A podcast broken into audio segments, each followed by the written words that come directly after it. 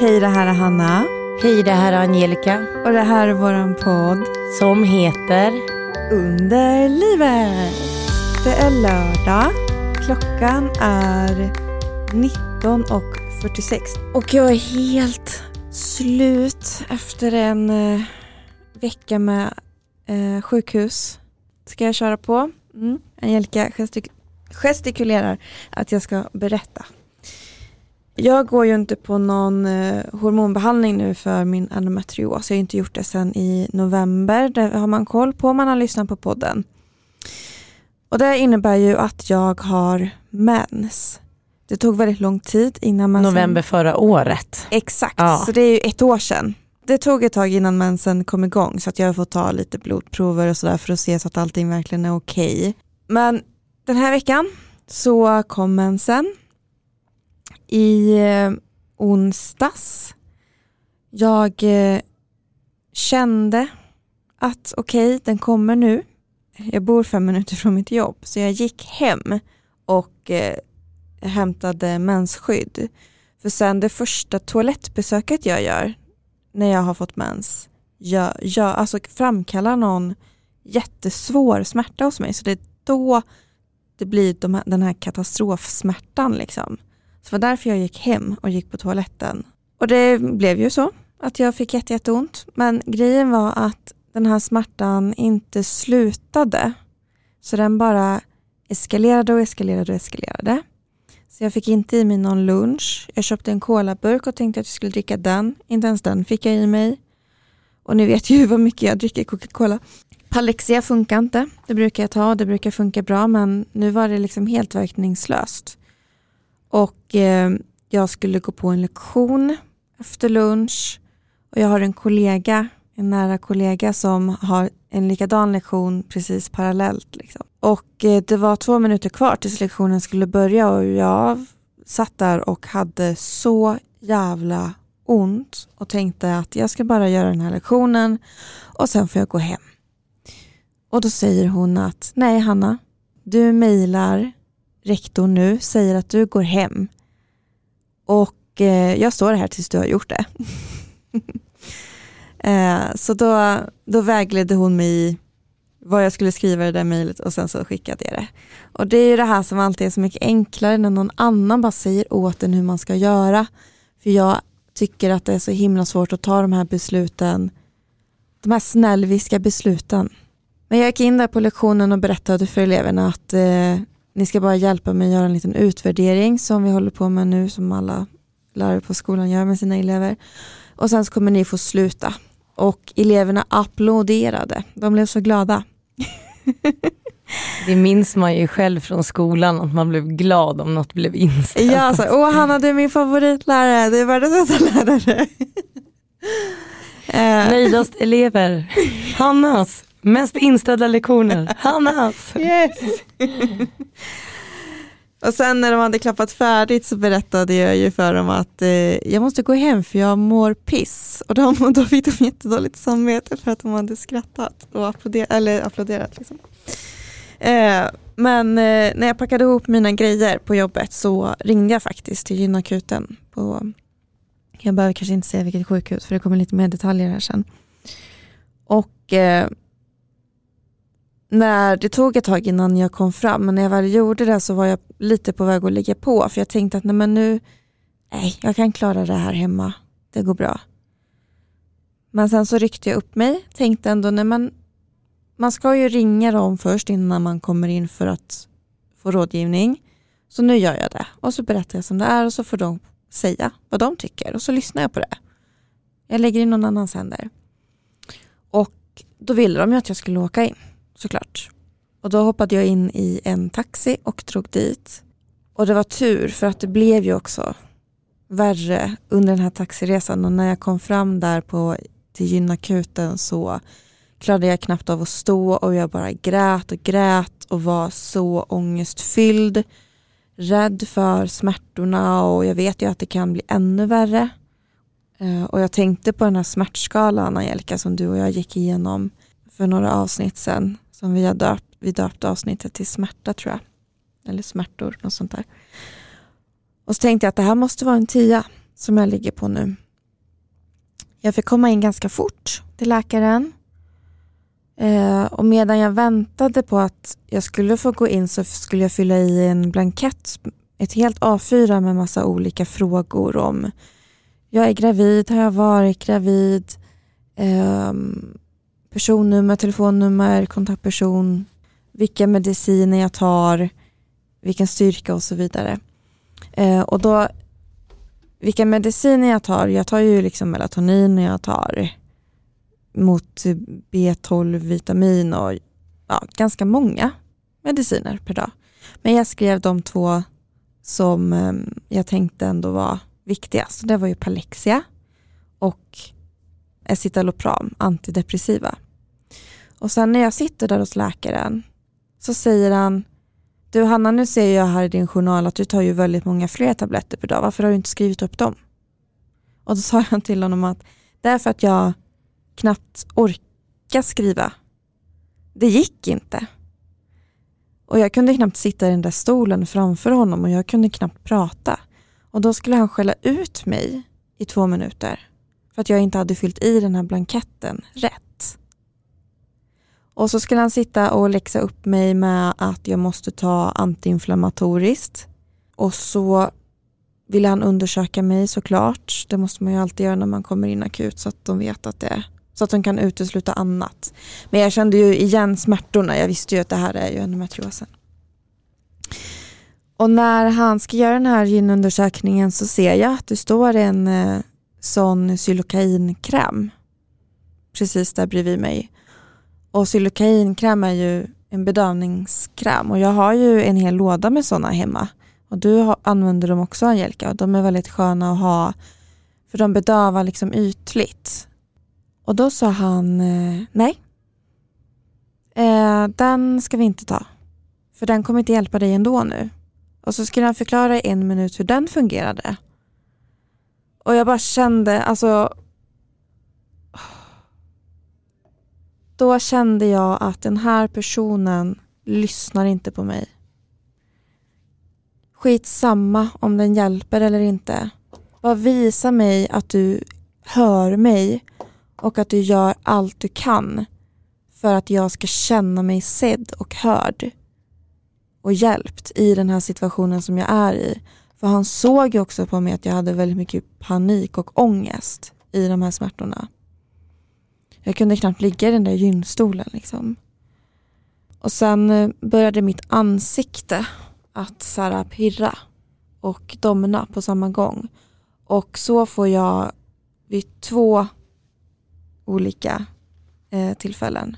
Och det ena är när jag håller på att svimma och det andra är när jag har panik. Och det här, och det sa jag till honom, jag tror att jag håller på att svimma nu. Och då ställde han sig upp, la sig liksom mellan mina knän, sträckte sig fram mot mig och la sina händer på mina händer och sa jag ska ta väl hand om dig nu och jag ska göra allt jag kan för att det inte ska göra ont. Och... Men då hade han precis sagt till mig att han inte tänker använda den här äh, silokainkrämen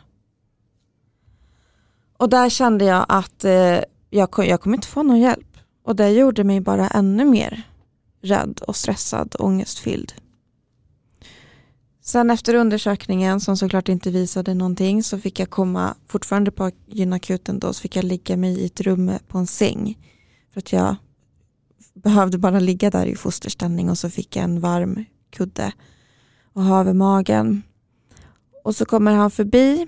Sköterskan har varit där hos mig strax innan och gett mig en Alvedon och så, och så får jag en Voltarenspruta i rumpan, i muskeln. Och så kommer han och säger till mig att Hanna, nu eh, eh är det så här att du har fått antiinflammatoriskt i, i form av den här Voltaren-sprutan och du har fått en Alvedon. Eh, så att vi tänker att vi skickar hem dig nu och så får du fortsätta ta Alvedon hemma. Det här är ju emot de här riktlinjerna som vi mycket väl känner igen nu när vi har suttit och läst igenom dem med vår stödgrupp som vi har haft med ABF. Men jag orkade inte säga emot för att jag bara låg, jag orkade ju knappt prata. Men vem orkar det när man ligger där och ber mm. om hjälp? Alltså, det är då man hade velat ha en anhörig. Exakt. Men det är inte alltid att man hinner få med sig en anhörig eller något heller. Nej. För man orkar inte föra den egna talan. När man är så sjuk orkar man inte. Nej, och då måste man ju kunna lita på att vården bara fungerar. Så du fick ingen ketamin, ingenting. Nej, men sen så går han av sitt skift och så kommer en ny läkare. Och det första hon gör är ju att ge mig två stycken Oxynorm och säger att om inte de här hjälper, vi ger en halvtimme. Om det inte hjälper så skriver vi in dig så att du kan få mer smärtstillande. Och det hjälpte inte såklart. Så att jag blev inskriven och låg inne på kvinnokliniken eh, i ett dygn. Och det var... Uh, Men den läkaren tog väldigt väl hand om mig. Den läkaren som kom sen på torsdag morgon och tog över, hon var också så, du får stanna kvar, för vi har ju ringt smärtläkaren för konsultation så att vi har en plan för dig. Eh, du får åka hem om du upplever att du mår bättre, men då måste du komma in eh, så fort du kan om du känner att nu börjar det bli lite värre. Och hon sa också så, gud vad bra att du åkte in och det är precis det du ska göra om du inte klarar av att smärtlindra dig själv med det du har. Och verkligen, hon försökte verkligen övertyga mig om att jag hade gjort precis rätt sak att åka in. Eh, och det var väldigt skönt att faktiskt få se den sidan av vården också. Alla sköterskor var helt fantastiska. Och jag blev så fint omhändertagen om dem. Eh, så att det blev en fin upplevelse till slut ändå. Och jag sa det till en av sköterskorna att jag har en podd om eh, kvinnohälsa men också endometrios. Och då sa hon, hmm, undrar om inte jag har lyssnat på den. Det var en podd eh, som jag lyssnade på, eh, det var en läkare som var med och sen så var det ett annat avsnitt, då var det en, eh, den ena tjejens mamma som var med. Och varför hon hade lyssnat på våran podd var för att hon har inte liksom jobbat med gyn innan. Men när hon hamnade på den här avdelningen så tänkte hon att nu måste jag läsa på lite. Så då hade hon lyssnat på våran podd. Wow. Hur häftigt är inte det? Att vi har vårdpersonal som lyssnar på våran podd inför att de ska liksom, för att de ska lära sig någonting. Eh, när du skrev det så blev jag ju så himla glad. Alltså jag kunde ju knappt förstå. Mm. För det är ju det som är meningen med under livet. Ja, och jag blir helt tårögd nu för att det visar sig ju vad jävla viktigt det är att vi gör det här. Och det gör ju också så att vi orkar fortsätta göra det. Det som vi också har fått höra från lyssnare, det är också det att vi berättar hur det verkligen är, en vardag. Och den vardagen kanske inte många på akuten får se just för att man kommer in akut. Och att bara att hon hade liksom velat utveckla sig mer eller lära sig mer. För man får en helhetsbild när man lyssnar på hur vi faktiskt mår. Mm. Och då hör man hur mycket det tar emot att åka in. Ja, verkligen. Nej, så att jag, jag blev så himla rörd. Och det blev hon också. Så det var, det var verkligen jättefint.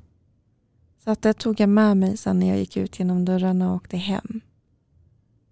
Så himla fint. Och nu så, jag har fortfarande jätteont men jag eh, har lyckats smärtlindra mig med Palexia. Jag tänkte på det när du la upp ett inlägg när du låg inne. Mm.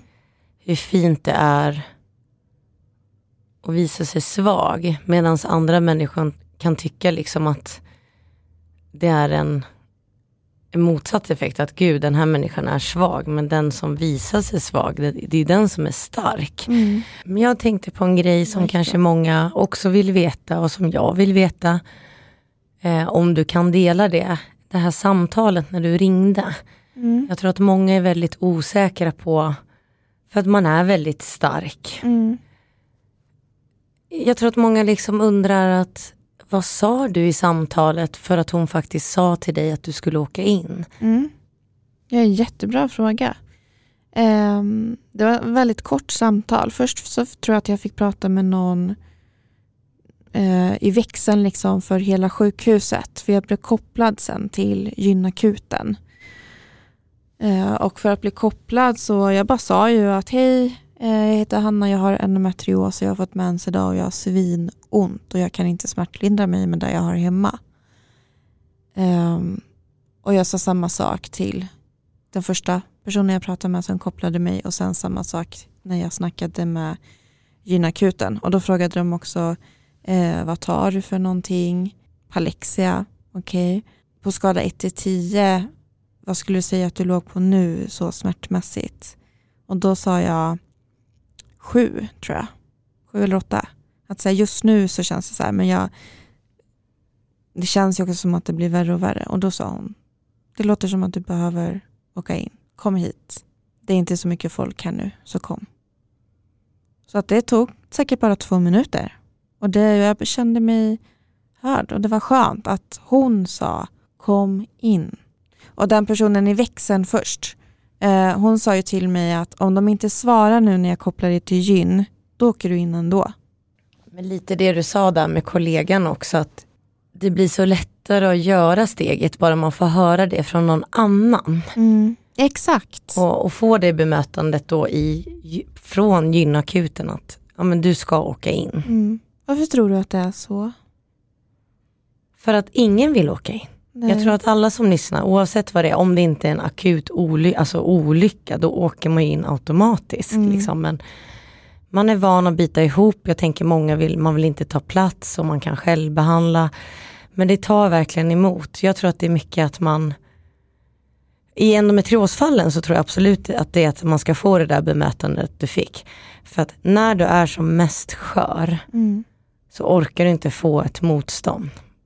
Och det är det man vet att orkar jag det? Jag tror att det mycket handlar om vilka vi möter. Och sen är det skönare om någon ser på en, men nu mår inte du bra, åk in. Mm. För då har någon annan sett det som mm. din kollega. Därför tog du första steget att ringa gynakuten men du tvivlade fortfarande för du tänkte lägga på. Mm. Men där fångade ju hon upp dig så man fattar vilken viktig den här första kontakten är. Men sen kommer nästa kontakt, jag tror det är den man är rädd för. Mm. Och den stötte jag också på, den här allra värsta typen. På gynakuten. Mm. Varför, jobbar, varför väljer man ett sånt jobb då? Jag fattar inte det. Men jag tycker också det är lite så här, åh gud jag låter så trött, eh, men eh, tycker också det är lite så här, att gå på en människa när man har en bra gynläkare och som du, som jag vill uttrycka det, Sveriges bästa endometriosläkare också. Ja, kan vi ändå säga att hon är. Det, det, det är hon i mina ögon och mm. att man då ifrågasätter den läkarens patient med mm. medicinerna. Mm. Han pratade om Naproxen, att jag, du måste be din läkare skriva ut Naproxen. Och då sa jag, jag har provat Naproxen för flera, flera, flera år sedan och den funkade inte ett piss för mig. Jag har provat ut massa olika hos en smärtläkare och det var i Palexia som vi landade. Och det funkar för mig. Det är därför jag fortsätter ta dem, för att de funkar. Men nu gör de inte det och då är jag här. Så hjälp mig liksom. Och när det inte funkar, då måste man ju ha rätt till att Alltså då måste man ju ha rätt till att åka in. Mm. Precis, när annars ska man göra det om inte När annars då? ska vi göra det då? När annars, helt ärligt, vi hamnar som i en liten, inte debatt, men du och jag i debatt mot lite vården. När annars ska vi åka in då? Förklara mm. det för oss. Känner ni våran frustration? Alltså, vad gör vi? Det känns som att allting vi gör är fel, men vi har stående recept. Vi söker hjälp, många provar kurator, många går till sjukgymnast. Vad är det vi gör fel då? Mm. Är det någon som kan säga någon gång att vi gör rätt? Fan vad bra att du kom in. Palexa har inte hjälpt men nu tog du en för två timmar men du ska alldeles strax få det här men under tiden får du vetekudde, kanske något lugnande så att du kan somna och slippa dina smärtor. Alltså det här hade ju varit min drömmottagning. Mm. Ibland önskar jag att jag utbildade om mig. Mm. Även om jag blev bara, en, jag kan inte bli läkare men gyn, eller äh, gynsjuksköterska eller någonting för att förändra och nu hör ju förmodligen Eh, några från gynakuten våran podd och jag tror att många, även av personalen, känner att man är otillräcklig för att det är helt vilken läkare man kommer till. Mm. Och sköterskorna de så hjälpte mig att bära mina saker. De, när jag skulle sätta på mig den här sjukhusrocken så frågade de om behöver du hjälp med att sätta på dig den och värmde den här kudden hela tiden så fort den blev kall. Um, alltså de gjorde verkligen allting så gott de bara kunde och jag kände mig så omhändertagen av dem. Men så är det ju den där jävla läkaren som ska bestämma att jag inte ska bli smärtlindrad. Då ligger jag ju bara, bara där och tar upp en plats. Du ställde en fråga innan, varför tror du folk inte ring, ringer in? Mm. Jag kom på en grej som jag känner. Mm. Det är för att jag ska få det där bemötandet som du fick. Mm. Jag äter ju Alvedon och Naproxen. För att jag följer det jag ska enligt min gynläkare. Sen om jag ser en fördel, men någon, jag tänker att jag gör ändå det. Mm. Så jag kan inte göra något fel heller, utan det här ska ju hjälpa mig. Men då är liksom min rädsla att när man kommer in, då ligger man där, antingen delar rum eller i korridoren och du ligger där för att du har som mest ont. Den enda gången man har som mest ont, det är ju faktiskt när man faktiskt har tagit sig till akuten. Det måste ni hålla med mig om, och du med. Mm. Och då får du liksom det här bemötandet, man får Alvedon. Då, då i mina ögon så känner jag så här, hur fan orkar man ligga där?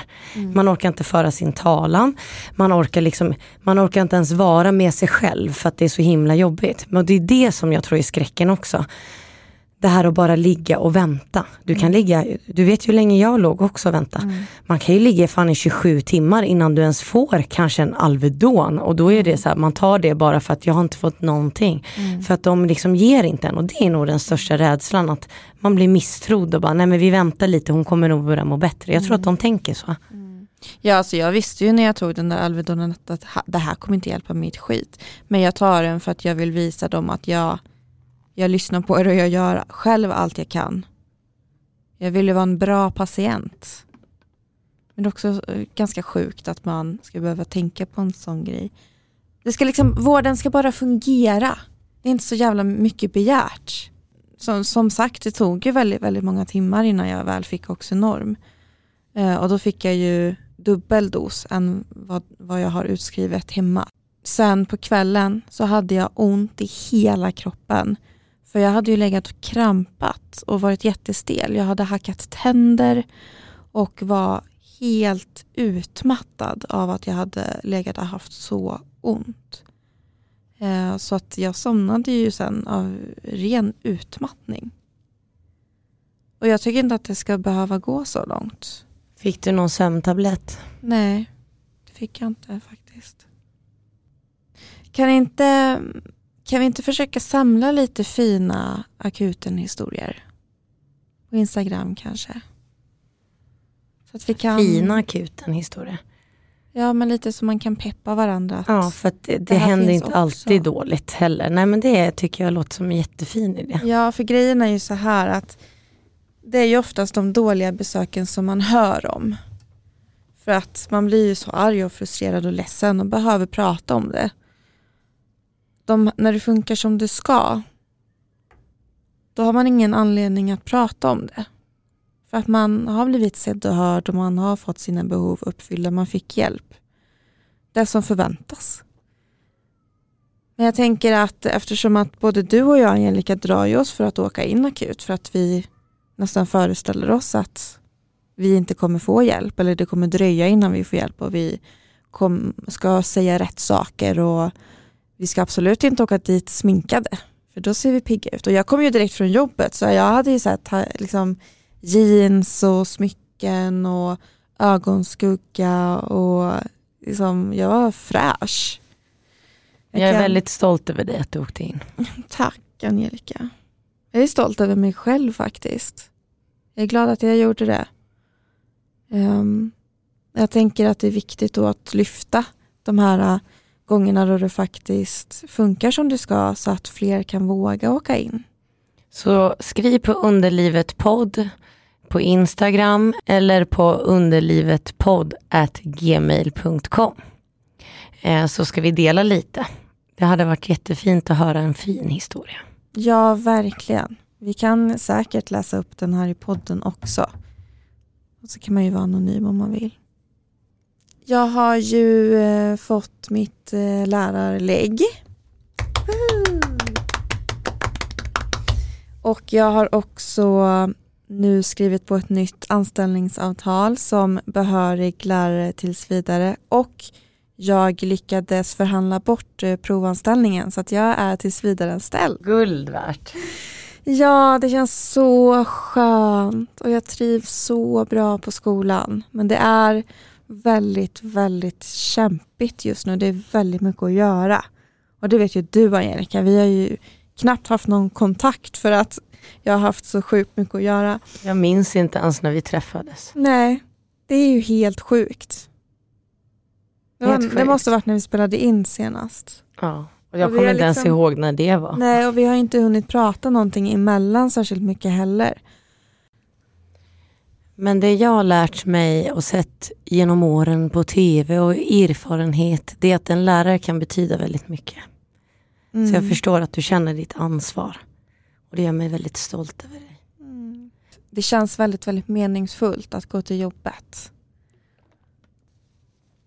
Såg du Angelica att jag eh, satt och tog på Xylocain på min tå? Och jag undrar precis bara, alltså jag har verkligen ingen så här, okej nu vet alla mina vänner, jag hatar tår och jag bara såg att jag reagerade till och bara såg en tå dyka upp här i Du vill studion. inte titta lite mer på Nej den? för fan, Ska jag berätta vad det är? berätta hellre, jag tittar inte.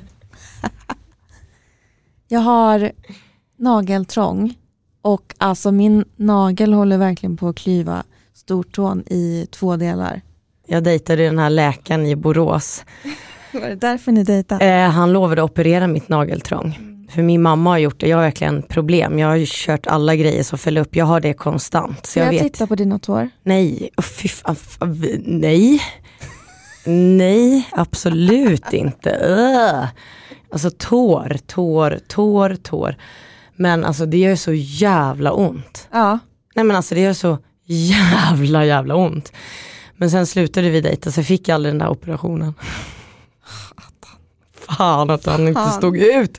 Du får swipa fram lite läkare på Tinder. Tåläkare.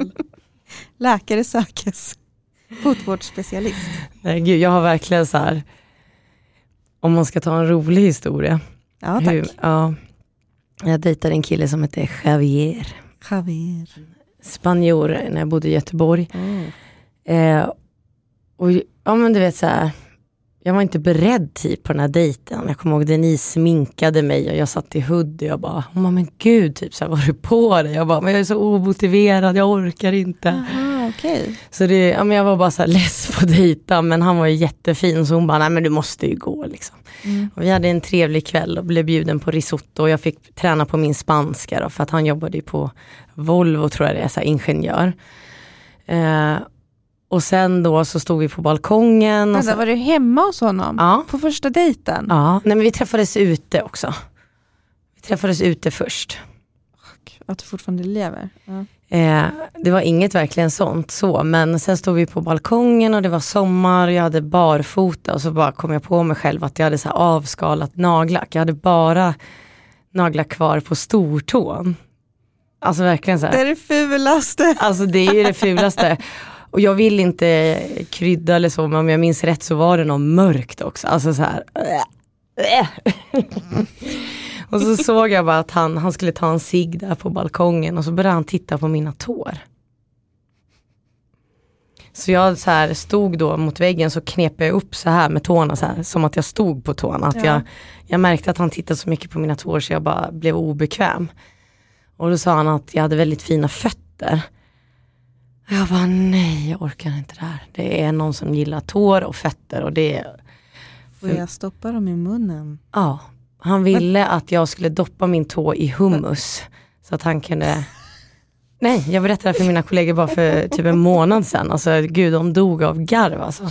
Nej men alltså, då, det så, nu hör ju bara ni min röst, men när jag gestis, gestikulerade, alltså du vet, jag tappade ju all känsla för honom även fast han var skitsnygg och allting. Så jag förstår det. Så jag, jag då sitter på sängkanten, har en plastburk med hummus som jag doppar min tå i. Ja, ni mig- gör det också. Ja, men Nej, jag- jag- Angelica. Jag Det är det här så som jag här, älskar med dig, du har alltid bara massa så här sjuka grejer. Babusjka-dockan som bara fortsätter. men sen då The så kände, keeps on giving. Så jag tänkte så här, man måste ju prova en gång och det har verkligen bara varit en gång. Och jag bara kände så här direkt att nej men det funkar liksom inte. Det här var ju inget, Blev han hård? jag har ingen aning eftersom att jag låg ner och han var vid mina fötter. Så tyvärr, jag såg inte så mycket. Så jag bara kände så här, nej men det här är verkligen inget för mig. Stönade han? jag minns inte. Men jag tror han gillar, han gillar ju det jättemycket. Och sen tittade jag bara ner och det enda jag kunde tänka på hur mycket hummus det var kvar. Så jag tänkte så här, nej men jag låter han ändå slicka av det. För annars Men- måste jag säkert hoppa på ett ben och gå till toan och skölja av det. det. Var Slickade han som en hund liksom? Ja. Nej, som en lollipop. Ja men alltså det var helt fruktansvärt. Och jag verkligen fann mig att det enda jag såg det var praktiskt. Jag ser bara till att han slickar bort den här hummusen. Så jag slipper hoppa på ett ben till toan och skölja det. Liksom. Och sen efter det så skulle jag ju doppa andra tån och där var det ju slut liksom.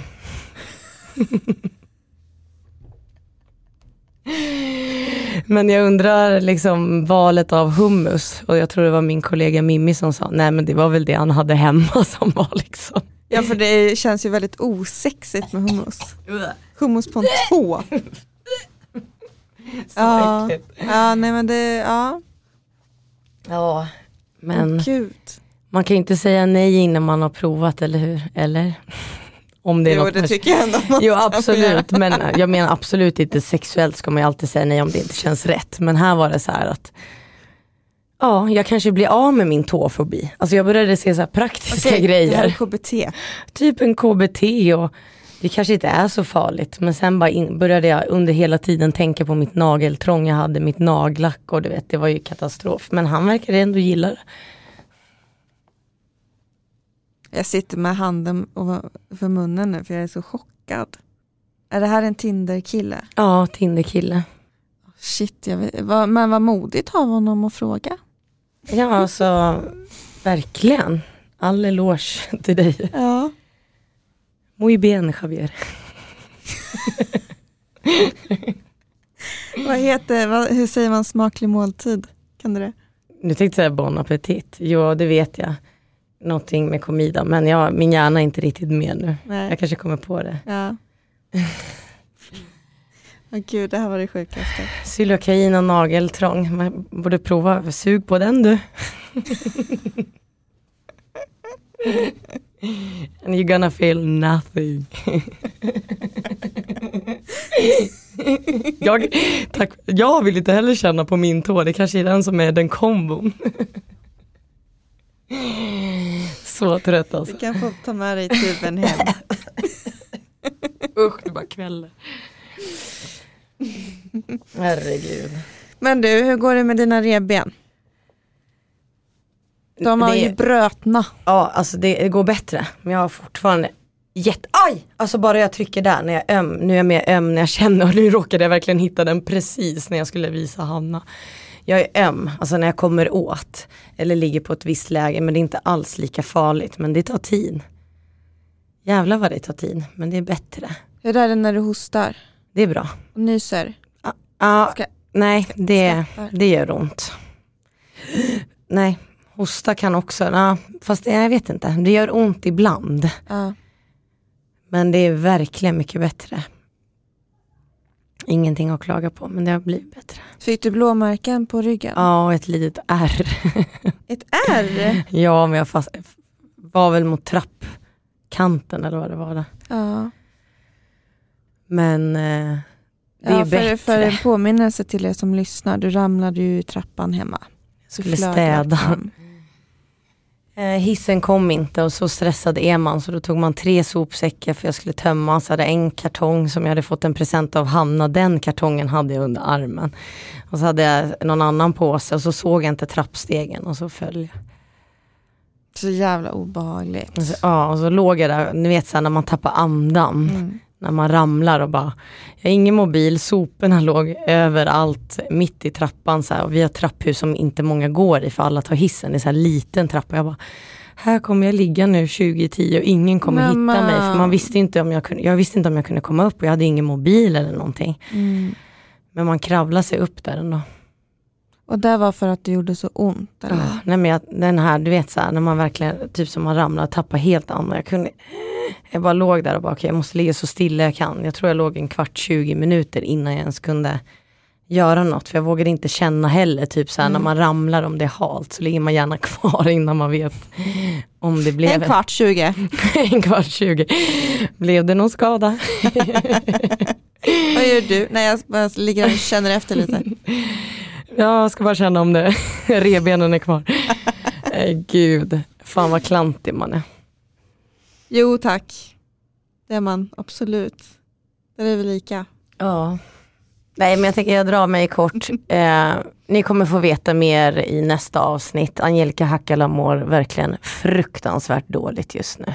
Mm. Eh, och kommer inte gå in på det nu. Eh, jag har en stor sorg mm. just nu och eh, jag kommer vara redo att prata om det nästa gång. Mm. Eh, jag ser fram emot när Hanna och jag slutar podda så att jag kan få prata lite. eh, det känns bra. Mm. Eh, men det jag skulle vilja prata om mm. det är att eh, december närmar sig och eh, helt sjukt underlivet vi består och vi kommer vara kvar. Eh, vi kommer ha en livepodd som vi hade förra året.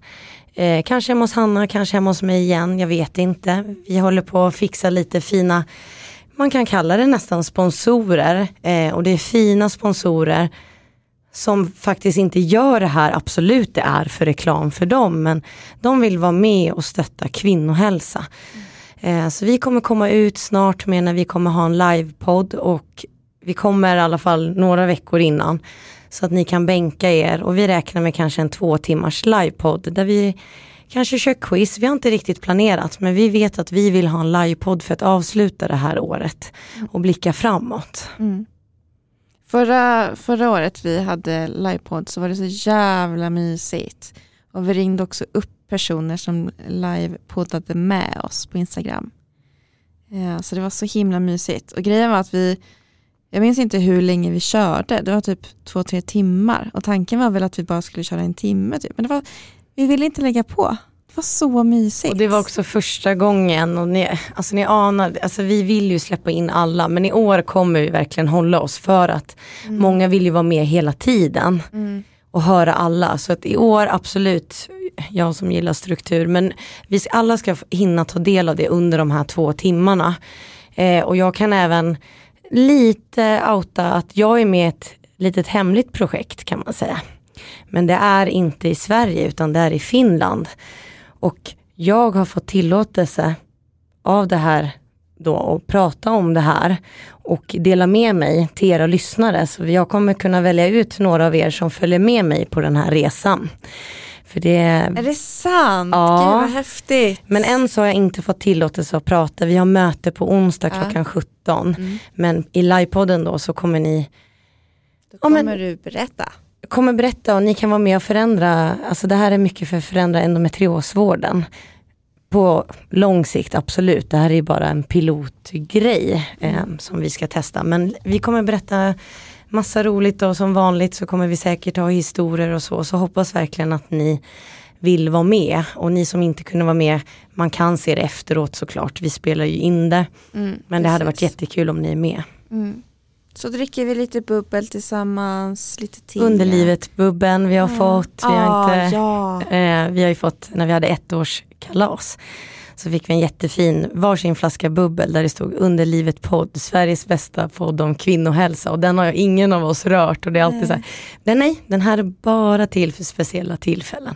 Så kanske tar vi en av dem då tror jag. Ja, faktiskt, det är ett väldigt speciellt tillfälle. Nu är våran studiecirkel slut också. Jag vet inte om vi har pratat om det. Det kanske vi har, jag vet inte. Men den är slut i alla fall. Och ni har ju märkt att under tiden nu som studiecirkeln har hållit på så har ju vi inte haft någon gäst med oss. Och det har ju varit för att vi, vi har inte haft den tiden och vi har inte haft den orken. Så att vi har bara använt de här avsnitten och bara babblat på liksom. Men eh, nu är som sagt ABF och studiecirkeln över så att nu kan vi lägga lite mer själ i podden igen. Och vi är så glada att ni gillar mig och Hanna också, att det är okej okay att lyssna på oss och uppenbarligen är det det och det är så väldigt skönt. För att vi kommer inte sluta med den här podden. Absolut inte. Vi Så kommer t- sitta här tills vi är gamla. vi är så gamla. Men eh, då är det också så här att trots vi har haft så mycket så vill jag att ni ska förstå hur mycket den här podden betyder för oss. För vi har tagit oss hit och jag kan verkligen göra så här nu i alla skick. Mm. Och det här är inte bara för er utan det är också för oss. Vi ger varandra så glöm inte det. Nej. Och alla ni som lyssnar, jag och Angelica känner ju att ni är våra kompisar. Och ni som också följer oss på Instagram och skriver grejer till oss. Alltså det är så fantastiskt. Och jag blir så berörd. Jag är ju svindålig på att svara. Det är du Angelica som är lite Instagram-ansvarig. Du är mycket bättre på att svara. För jag blir så här, jag vet inte vad jag kan säga så att den här personen förstår vad mycket det här betyder för mig. Så jag blir så berörd. Och jag printar ju alltid allt men som sagt det har ju varit så mycket men vi frågar ju alltid när vi får dela och vi brukar göra det för att det visar också för andra att ni får dela. Alltså det är okej och vi delar inte om vi inte får. Mm. Men vi får så fina saker och det ni delar det hjälper också andra. Det är inte bara för att oj Hanna och Angelica gör en bra podd. Du vågar visa din sjukdom. För andra kollar kanske den här stories. Så det är så himla fint. Det är så Ja. mycket mer. Verkligen. Gud ja. En till grej om ABF är ju att nu, vi var ju 14-15 tjejer som eh, hade de här fem träffarna en gång i veckan, fem veckor. Och nu är ju de här fem veckorna förbi. Men den här stödgruppen som vi liksom blev, den kommer finnas kvar för oss. Och våran tanke är ju att vi ska starta alltså göra samma koncept igen. Eh, för nu har vi ju allt material och powerpoints och sånt där. Eh, men för nya deltagare som man sen också kan släppa så att de får fortsätta ha en stödgrupp. Och det vet vi har varit väldigt tacksamt. Alltså det har vi fått höra så Mm. mycket. Ja, gud, vi har ju suttit och gråtit och skrattat tillsammans. Ja, Verkligen. och i den här gruppen då så kan man skriva när man vill ha råd. Man ska prata med vänner eller jag ska på ett besök eller jag har hittat den här nya vetekudden. Och vi tänker så här att nu har vi den här grupp ett som fick vara med och göra det här med oss första gången. Mm. Och därför vill vi göra det igen. Och vi kommer ju komma med det men det är så jävla modigt. Men i slutändan så hittar man nya vänner och det har alla sagt. Mm. Ja, det är jättehäftigt. Man är inte ensam. Tänk dig att ha som vi har nu. Och tyvärr är det i våran stödgrupp 1 nu och där kan man inte bjuda in utan det är vi där vi är. Liksom. Men där kan du dela precis vad du vill med folk som verkligen förstår. Så fantastiskt. Absolut, vi har Instagram-sidor och så men vi återkommer när vi kör ABF igen för att det här gav oss mycket. För att vi vill ha 18 andra, 14 andra, 16 andra. Vi vill ha, ett- vi vill ha ett nytt gäng där ni vågar. Mm. Jag är så, jag kunde liksom inte föreställa mig att det skulle bli så bra som det blev. Och det var väldigt, väldigt fint att få göra det med dig Angelica. Ja, för man orkar liksom inte. Det är tungt. Mm. Och det som är med en studiecirkel, det är inte att det blir absolut att Hanna och jag dirigerar ut ordet och så, för så är det ju såklart eftersom att vi har en plan. Men vi är ju också en del av cirkeln. Och det är det som blir så fint, för vi delar ju om oss. Mm. Jag tror vi delade mer än, alltså, jag kommer inte ens ihåg exempel nu för vi har inget problem att prata om det i podden heller. Men vi kom också till en djupare förståelse och jag kommer ihåg vi delade saker som vi inte hade pratat om i podden. Mm. För att man lär sig av varandra. Mm. Precis, och jag trodde då ändå att jag visste typ allt. Men ändå så har jag fått så himla många nya insikter. Och vi har ju också kört eh, distans och det kommer vi fortsätta göra om vi ska ha det för att då är det liksom öppet för var man än befinner sig och man kan delta från sängen i vilket skick man än är i. Man behöver inte säga någonting, man kan bara lyssna. Det är också helt okej. Och det har också varit väldigt fint att man faktiskt har kunnat säga det att eh, den här gången så kommer jag bara lyssna. Och det är helt okej. Och det har det varit för alla att det Mm. är okej. Mm. Eh, verkligen gåshud. Det är helt magiskt verkligen. Stor, alltså massa kärlek till ABF-gruppen. Mm. Ni som lyssnar på podden också. Ja. Stor, stor kram till er. Och tack till ABF som hörde av sig till oss. Och uppmärksamma kvinnohälsa Mm. och framförallt endometrios. För det är det vi pratar om. I ABF-cirkeln har vi bara pratat endometrios. Precis. Fan vad häftigt.